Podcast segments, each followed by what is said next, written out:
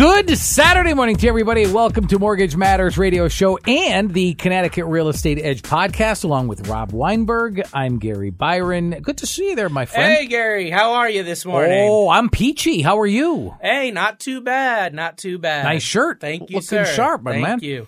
Um, yeah, all right. So I'm hearing that as if interest rates weren't high enough right now, relative. I know. Talk to me about the 80s. I, yeah, I, I, I understand. Um, they're feds are thinking about raising it yet even again, even higher. Yep. Ay, ay, ay. So How is I this helping? I thought, I thought, I thought inflate. Biden keeps saying inflation is being curbed. It is. That's so. Here's Well- the crazy thing. Here's how I interpret it. So there was a meeting a couple weeks ago in Jackson Hole, Wyoming. Uh, they do it every year, and it's you know a big Fed meeting, right? And they talk a lot about stuff. So our Fed chair Jerome Powell took a really tough stance in that meeting and said, "Look, inflation's coming down. It's not where we need it to be. We're going to continue hiking." In layman's terms, they're just trying to crash the economy. It's just too hot. Too many people are trying to buy homes. Too many people are doing well financially. The stock market is that's doing not a good well. thing? That's not a good thing. That's not what they want. That makes prices continue to go up. There's something called a wage growth uh, or wage goods in a spiral where wages go up and then goods go up and it's a spiral. That's why you're seeing groceries. Like I was in the grocery store the other day. It was like literally triple what I paid a year ago. And I'm not exaggerating, like triple on some of these items. So it's like, how does that happen? Like, of course, some of it's corporate greed, right? But how does that happen in a capitalist society? Well, this is how, like, this spiral keeps happening. So the bottom line of it is Fed wants inflation to be 2%. All right. 2%. That's their mandate. That's what they want. Well, inflation's come down from like 9, 10% all the way down. I think the last reading I saw was something like 3.2%. That's phenomenal, right? That's down. Unfortunately, it's not where it needs to be for the Fed to stop. So they just keep, keep hammering until it gets to that. They're going to crash the economy. They've done it every time. They're going to do it again. Um, it's, it's not, it's naive to think they won't because they're going that when? way When? Every single time they raise these rates, they're crashing it more and more. It's just consumers are spending on the credit cards to make ends meet. That's how we've mitigated this, right? Credit card debt just hit an all time high. Uh-huh. What's that from? It's from this inflation growth. It's from all of this stuff costing more, yet yeah, your wages may have gone up, but they're not going up at the rate inflation is going up, right? So it's it's a downward spiral and it's it's going to end when people max out their credit cards. They can't do it anymore they unfortunately lose jobs. You know, that's what the Fed is trying to do. They're trying to create a major, major issue in the job market. They want mass layoffs. They want people's jobs to go down. They want people's incomes to go down because that's going to help, you know, combat this inflation. It's unfortunate, but this is what they want. This is their mandate. So inflation goes from nine or 10 down to 3.2. That's not good enough for them. They're going to keep hammering away at that federal funds rate until they see it comes down. Now, there's reports coming out. There's things coming out that will hopefully help. What they're looking for is a major reduction, you know, in these job reports and things that come out in showing that there's a lot of stagnation and a lot of loss when it comes to the job market. That's when they're going to step back and pause. And ultimately, when they see enough carnage in the market, you'll start seeing them cut rates.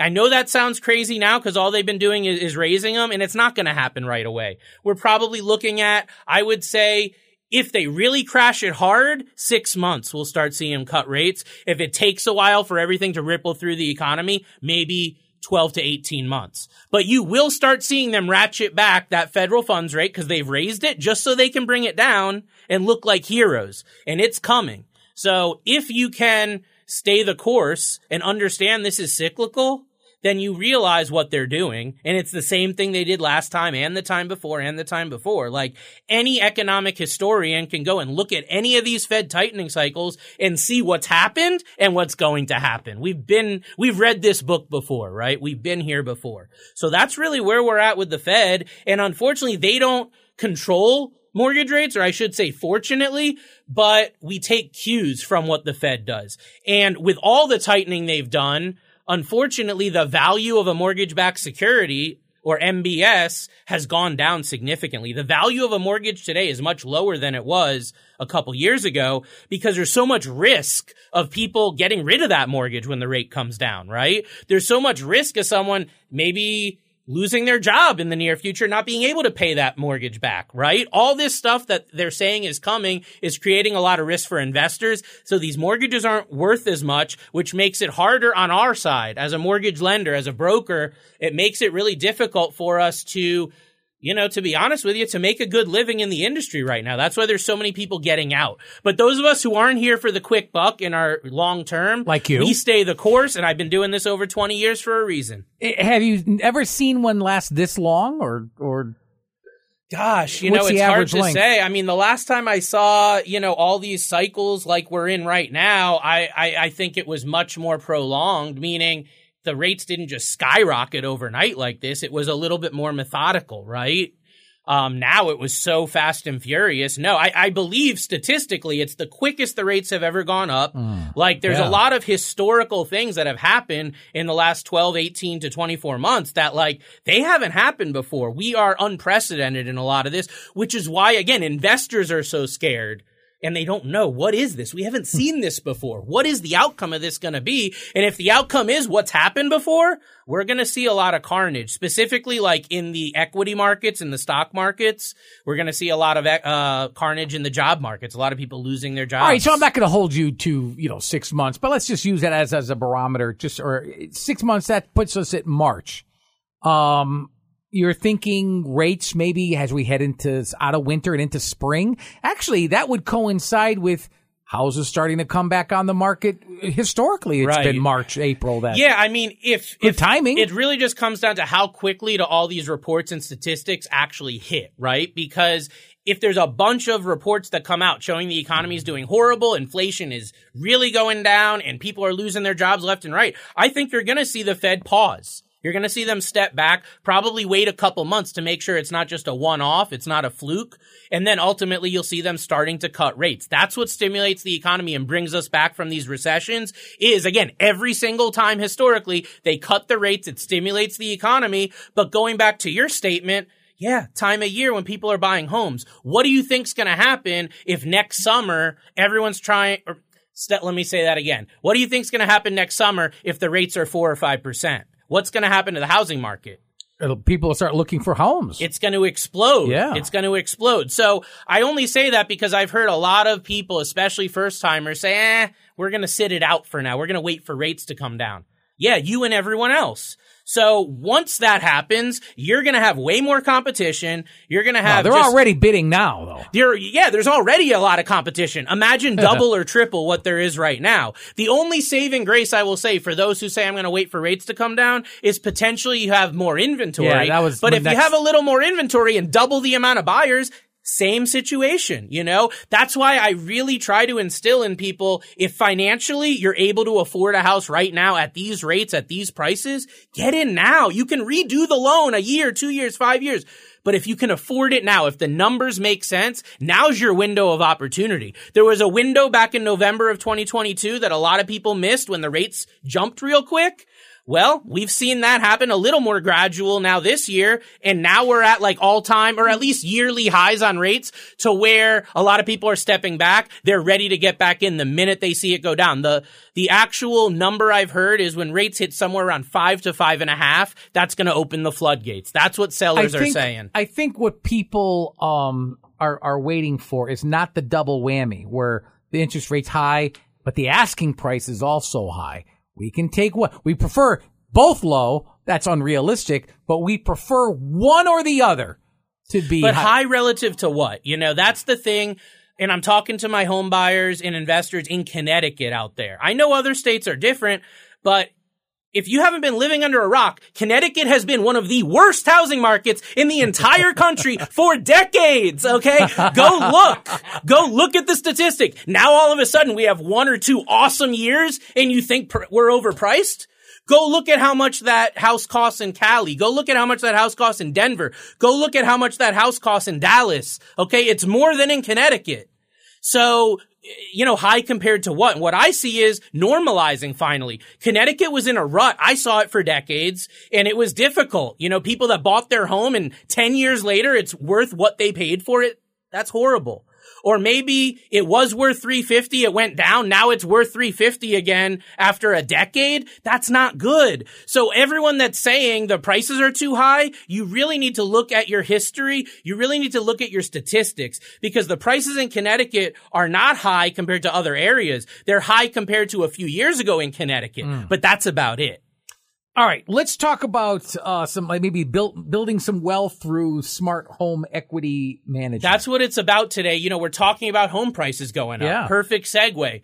You know, we're talking about wealth through real estate, wealth through home equity, but that does you no good because if you're not selling your home, like most people today are going to say, I'm not selling that house. I get a three, four, five percent rate. I'm not selling it for seven or eight.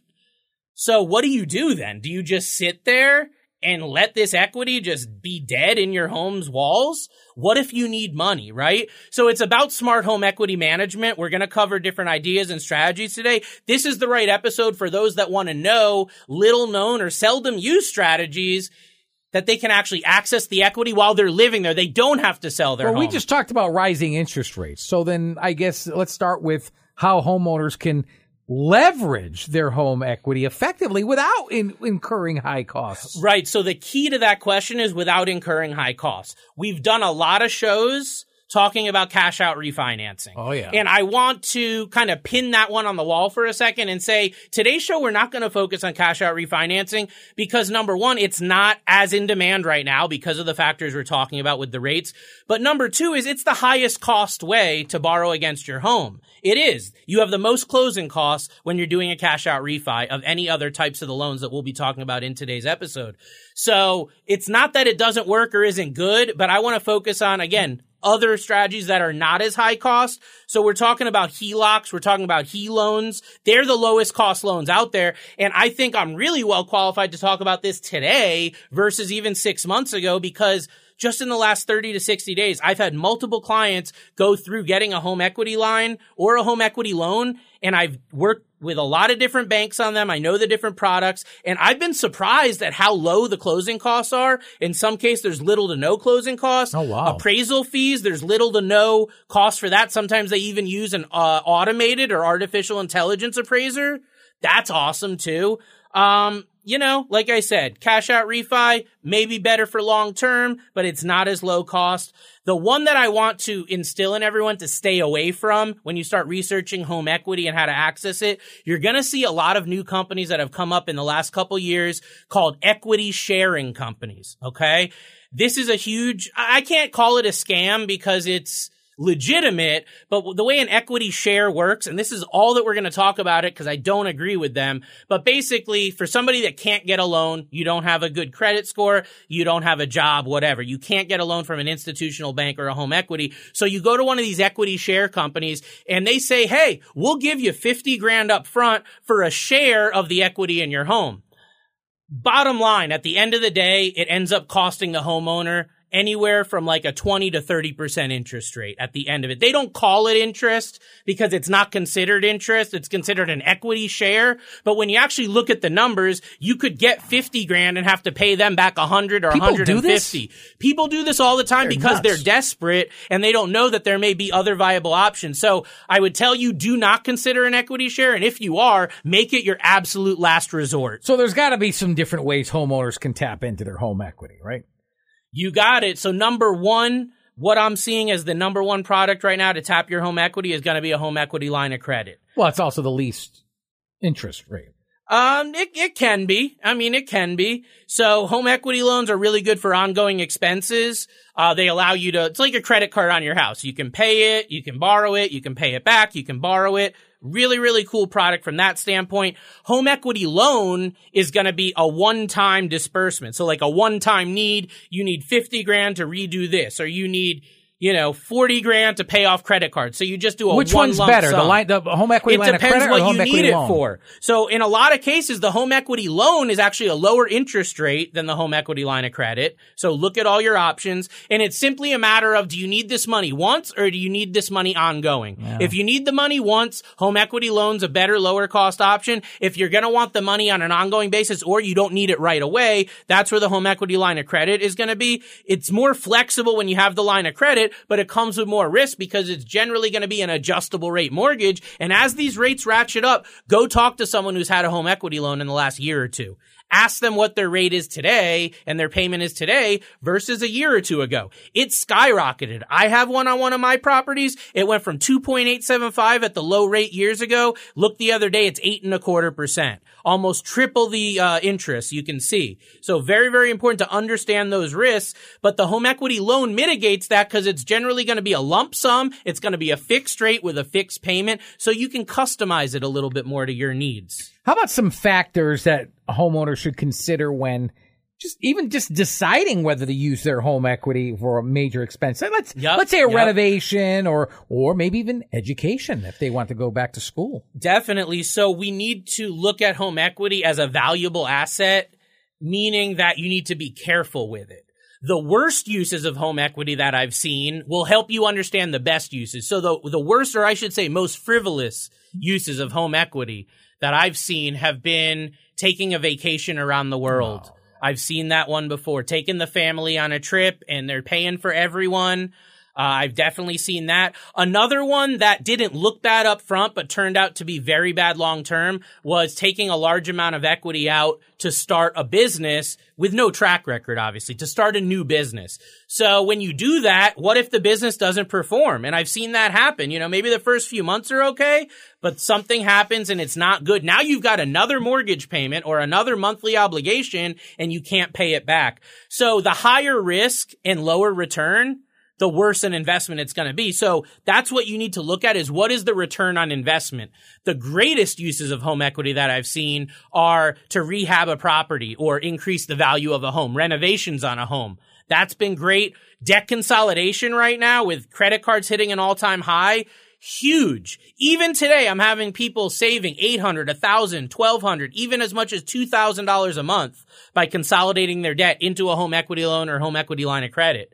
So don't think just because the rate's high or higher that you're not going to benefit because you're taking credit cards and high rate debt. Right now I'm seeing credit cards could be 20 to 30%. Okay. Look at that statement. When you can take a 20 or 30% debt and you can consolidate it down to eight, nine, ten percent. Yeah, it's not perfect, but it's a heck of a lot better, and you can get a, a you know ahead a lot more. So concentrate on debt consolidation, renovation, education investments that boost your earning potential. That's going to help you make more money. Maybe you can get a degree that's going to increase your income. That could be a good use of the funds too. Rearranging and just reconfiguring your finances using the equity you got to have an advisor to really show you the way. Sometimes I'll have someone come to me that says, I've got all this equity and my budget's tight, but I don't know how to use it.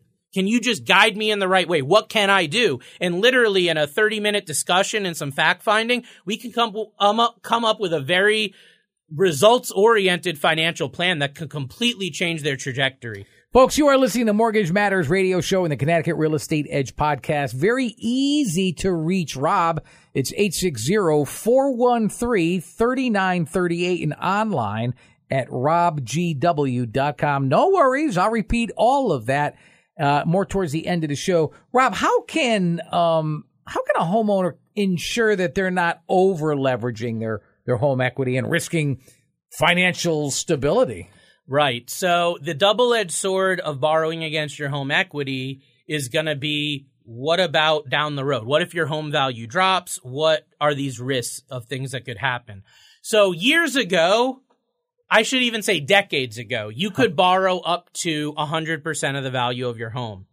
There's only very, very few loans that allow you to do that today, um, and they're very discouraged. Uh, the VA loan is the one I'm thinking of that allows you to borrow up to 100%. But other than that, almost all of the products we're talking about today are going to be capped anywhere between an 80 and 85% loan to value. So what that means in layman's terms is even if you max leverage as much as you possibly can, you're still going to be left with 15 to 20% equity in your home, which by most financial uh, planning studies, that's more than enough equity. To sell your home is going to cost you 6 to 8% of the price of the home to hire realtors, do repairs and all that. That's just the nationwide average, right? So your home value would have to drop 15 to 20% for you to be underwater. And that's what you need to ask yourself. How much would my home need to drop to where I couldn't sell it? Because if you owe 350 between a mortgage and a home equity line and the house is only worth 325, how are you going to sell the house? right. You're going to have to come out of pocket significantly, and most people just won't be able to do that. I mean, almost none of the time you're trapped in the home. So I feel like the guidelines that are in place right now, that doesn't mean it's not going to change over the next 6, 12, 18 months, but the guidelines right now are pretty conservative and they they really um, mandatory or make it mandatory to keep at least that 15 to 20% equity in, in your home. So you'd have to see a major real estate crash in order to be in a really bad financial position. Now, how can you go a step further as a homeowner looking to tap their equity is don't just say I want the maximum amount. Have a financial plan in play. If you can borrow a hundred thousand, but you only need 40, then maybe let's not borrow all hundred, right? I know right now with all the uncertainty in the market and everything going on, it's easy to say, let me just take it all. I don't know what the future is going to hold, but you got to be responsible. There is a monthly payment. This is a debt. So make sure that again, the money you're taking out is going to have that return on investment. Make sure that if this loan's going to be in place for two, three, five years, can you keep that payment every month? Can you make that payment? And I'd love to say you're going to refinance this loan in the next couple years when the rates come down and that'd be great, but there's no guarantee. There's no guarantee. So you want to be careful that you have the ability to repay that loan, even if you don't refinance it ever, right? A lot of these home equity loans and lines of credit generally can be like a five to 10 year timeline that we're looking at. So be careful with that. Know your exit strategy. Have that ready. What are some of the, I don't know, like home equity products or loans even that are more advantageous? You know, when especially when interest right. rates are on the rise here. So interest rates are volatile, like they've been on the rise, but you know, we talked last show about them coming down too. Right, so yeah. how can you take advantage? Well, home equity line of credit, you're gonna go up and down. So while the rates are high, it's horrible. But hey, maybe you took it out when the rates were eight, and now we see the Fed start cutting next year. And a year from now, you might be in a position where your rate's five and a half or six. That sounds pretty good, right? Mm-hmm. You're only going to get that benefit with a variable rate home equity line of credit. You're not going to get that benefit from a home equity loan or a cash out refi. In order to take advantage of the lower rates in the future, you're going to have to restructure or refinance that debt, which of course has its own challenges, costs, etc. So if you're somebody that wants to gamble on the fact that rates are going to have peaked and they're going down, home equity line of credit is a way to play that. It is a way to play that game okay. and potentially come out ahead if the rates go down. But you you know the other side. They can go up too. The cash out refi, you know, I still love it. I still have clients doing it every day because if you're lo- really looking for a very, very long time horizon of staying in the home and you're borrowing a large amount of money, like more than 50 to 100,000, you know, many times that cash out refi might be more advantageous when you compare apples to apples because even at a higher rate, that cash out refi might give you a lower payment, believe it or not, because you can stretch that loan out a lot longer, for example, on a 30 year fixed mortgage than you can on, say, a 10 year home equity, right? So that's something just to consider when you're hmm. evaluating your options.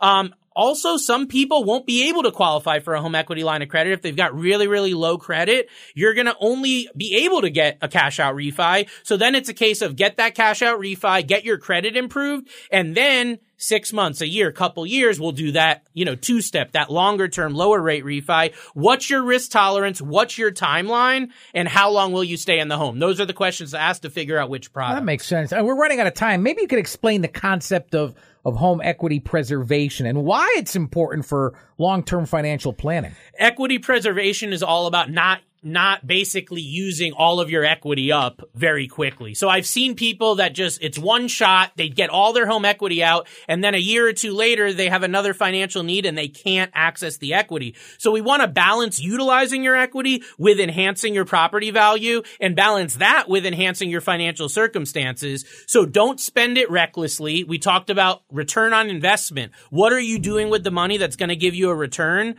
And also, what are you doing with the money that could compromise future financial stability? For example, using the money to invest in the stock market, using the money to invest in a, maybe a high risk business or a private business, something that doesn't give you that liquidity. You want to stay away from those with your home equity. You want the low risk investments like paying off debt, like education, things like that that have a very understandable return and a return that you can get quickly. Are there tax implications when using home equity? So this is a big misconception. There are, as of right now, as I talk to you in 2023, there's no tax implications at all for taking the equity out of your home. So for a lot of people, they look at selling the home or something and see what it may you know, give them as far as a tax bill. And it makes a lot more sense maybe to borrow against the home. So, you know, this is, this is how it's been for decades and I don't see it changing anytime soon. Loans are not taxable. Home equity loans, lines of credit, cash out refi, they're all considered loans. So there's no taxable event. We hand you 50,000, for example, at closing. There's no tax bill because you're getting basically a loan of your equity and you're paying it back. No taxable event. You can verify with your CPA. Never had a client complain to me they got taxed on a loan. Could you share some examples of maybe a successful home equity management strategy that's helped clients achieve their financial goals? yeah, goals? so I had one that actually just happened recently. They uh, they're in Windsor, Connecticut. They used a uh, home equity line to buy a geothermal system. It increased their home value significantly, significantly, and their monthly expenses actually went down because they didn't have the uh, oil heating bill anymore. So they had this home equity line, but their payment was say 200 a month and their utility bill is gone. So they basically got the geothermal system for free and are paying it back with money they were paying towards a utility bill. So there's one. Another used a cash out refi, paid off 40 grand in debt they had during a medical emergency, saved over $800 a month, and they were behind on retirement. So now they're taking that 800 and they're just whacking that 401k. And now they're going to be a little bit more comfortable when it comes to retirement. And could you give someone any advice in like 15, 20 seconds? Yeah, prioritize your needs over your wants. It's really oh. easy with home equity oh. to have like this big bank account, but no, this is money that's very, very safe. This is money that you want to be very careful with. Look at what the return's going to be. Don't rush. Take your time to decide what you're going to do. Don't feel like you're being rushed along in the process and consult with professionals that can assist you with designing that long-term plan. Folks, you have been listening to Mortgage Matters radio show and the Connecticut Real Estate Edge podcast. If you like more information on this topic or any of the others we've discussed on this show, simply head on over to robgw.com. Again, robgw.com. If you've got a question you'd like to have answered, maybe even on these very airways as soon as next weekend, shoot us an email at mortgage matters radio show at gmail.com. And if you'd like to schedule a consultation with Rob, that's easy to do as well. 860 413 3938. I'll say it one more time. I'll slow it down. 860 413 3938. For Rob Weinberg, I'm Gary Byron. Thank you so much for listening to Mortgage Matters Radio Show and the Connecticut Real Estate Edge podcast. Until next Saturday morning, have a good one, everybody. So long.